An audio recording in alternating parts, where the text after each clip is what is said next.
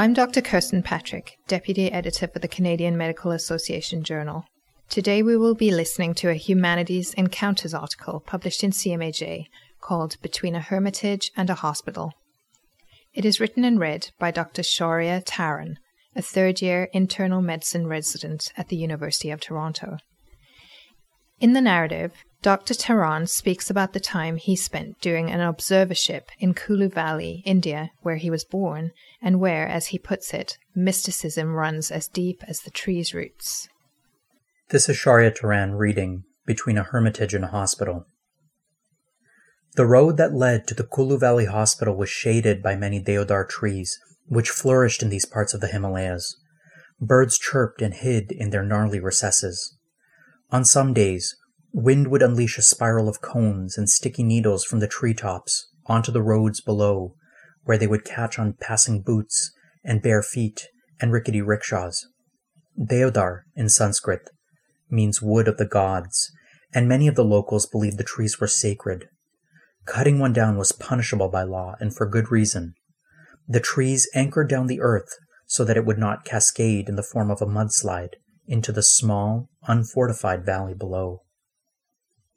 In Kulu Valley, a place where mysticism runs as deep as the tree's roots, the sacred deodars were protectors of the people. I had come to this valley in northern India to do an observership at the local hospital. Kulu was the place of my birth, but much had changed since I had left. Construction agencies had torn the valley apart to allow the narrow bazaar to expand, and the newly built Kulu Valley Hospital was the jewel of their effort. It was a truly modern building. The locals, however, did not take kindly to it. Birds and monkeys shrieked in the woods on either side, a reminder that the hospital's presence here was an intrusion. It was a box of bright surfaces sitting in a garden of ancient trees, a piece of modernity flung so far back in time that it had gotten stuck there among wood and moss. The hospital's physicians were a silent, mustached, smoking bunch of middle aged men. They included an orthopedist, a pediatrician, an internist, a general surgeon, and an obstetrician. The internist was my primary preceptor. He spoke in measured tones and moved with great purpose, as if something in the air had touched upon a capacity for the profound. Patients came to him from all parts of the valley, and he, in turn, worked hard to see them all. On some nights he stayed as late as 2 a.m., rounding on the inpatients as they drifted through fitful sleep, a white coated enigma on a dark hospital ward. The same road that led to the Kulu Valley Hospital also passed by an ashram or spiritual hermitage. The ashram was a verdant building surrounded by trees, with an open amphitheater reminiscent of the crumbling edifices of Athens. It was a quiet place, as native to the valley as the hospital was foreign, and full of reverence for some departed god. Its leader was the Swami, or spiritual guru. His disciples came from all parts of the valley. Silver haired and stoic, he sat upon a chair carved from deodar wood and lectured to the amphitheater crowds like an ancient messenger. Every day he would speak on a different topic, and the people would listen with undivided attention. To be truly open to this life, said the Swami, sitting atop his chair of polished wood, you must dare to confront the creeds that diminish other ways of living.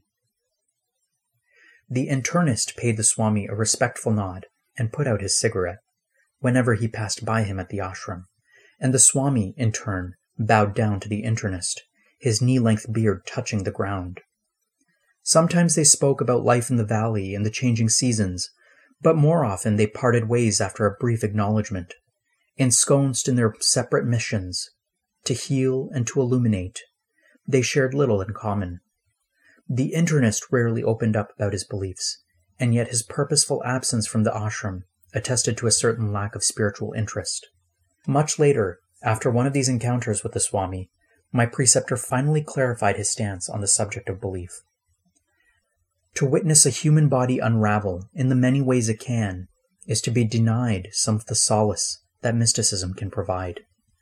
The only relief I desire is that which the creed of empiricism can offer. He was, I noted with irony, preaching in the wrong place. Kulu Valley was deeply immersed in the occult. Holy gatherings took place everywhere in temples, on the streets, in public bazaars. The many sounds of puja, or prayer, never failed to unite gatherers in the worship of some god or another. And those gods, Krishna, Ganesh, Hanuman, peered out from every shop, school, and taxi, ready to receive whatever devotion the people had to offer. All around, deodars fell. The winds passed on. But spirituality was a constant, the one thing that never changed. In a valley that was being eroded by rivers and flattened one purposeful detonation at a time to make room for more hotels and ski lodges, only that belief in mysticism stayed as true as ever. But the internist had a reason not to buy into that belief. He had seen its downside. Too often, patients put their faith in a god or a spiritual potion over a doctor or a proven treatment. They waited for hours, days, sometimes weeks before seeking medical attention. And my preceptor grew frustrated. Who could ignore the signs of illness that neither a prayer nor a potion, however earnestly sung or swallowed, had modified in the least? The power of that faith, however, could not be denied. Every morning, while the sun had not yet cleared the mountain peaks, the Swami would rise from his bed and see the people of the valley, who came to seek his private blessing. It was an ashram ritual. In his holy company, compelled by a faith sturdier than the Deodar, his disciples would make a confession. They would plead for his guidance, or they would ask him to perform a miracle. One morning, I was told about a man who had arrived at the ashram door, wrapped in a cocoon of hastily arranged shawls. A young woman was with him. The Swami welcomed them in, but he looked worried. The man was in terrible shape. His whole body shook, as if hijacked by some perverse entity. Rigors. I later learned that he was septic from a widely disseminated infection, but his wife thought he was suffering from some kind of black magic. My husband has become possessed. Oh, Swami, help him. The Swami surveyed the woman. He surveyed the man. And the Swami, knowing the limits of his mysticism, said, Seek help from where it is most likely to come. He directed them to the Kulu Valley Hospital, now speckled with sunlight and dust from passing cars. The man and woman prostrated before their guru. If that was the Swami's command, then that is what they would do. The hospital's emergency room was already crowded with people, but the couple's entry caught the attention of my preceptor, who was attending to another patient. Seeing the husband's pale visage, he dropped the intravenous line he was placing and rushed across the room. The patient's wife was sobbing. Doctor, my husband is possessed. We have prayed to Dhanvantari, the god of health. We have used herbs. We have used the most sacred potions. It has been days, but he has only worsened. My preceptor's face hardened. His eyes narrowed. He was normally a compassionate man, filled with sympathy. Colleagues and patients knew that. They recommended him to others based on it. He understood what many others did not that this life, with its sickness and turmoil, was a desperate thing. People believed in their tonics and potions. They trusted in their cancer curing plants and disease ridding herbs.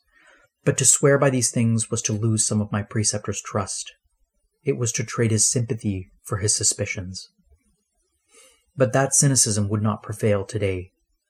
As my preceptor watched the couple in the emergency room, desperately seeking refuge in the things they knew best, he was reminded of what the Swami had once said, long ago, in a voice that echoed through the amphitheater and carried into the streets.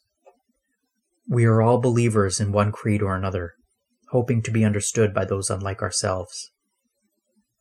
And his shoulders loosened his body finally relaxed. Facing the grief stricken wife, he laid to rest his indignation so that he could join his palms together and invite her into a prayer. That was the CMAJ Humanities article called Between a Hermitage and a Hospital. It was read by the author, Dr. Shaurya Taran, a third year internal medicine resident at the University of Toronto. You can find the article on our website, cmaj.ca. If you've enjoyed listening to this podcast, we encourage you to subscribe to CMAJ Podcasts on Apple Podcasts or your favorite app. While you're there, you can browse and listen to our many past episodes, and you can leave us a rating. I'm Dr. Kirsten Patrick, Deputy Editor for CMAJ. Thank you for listening.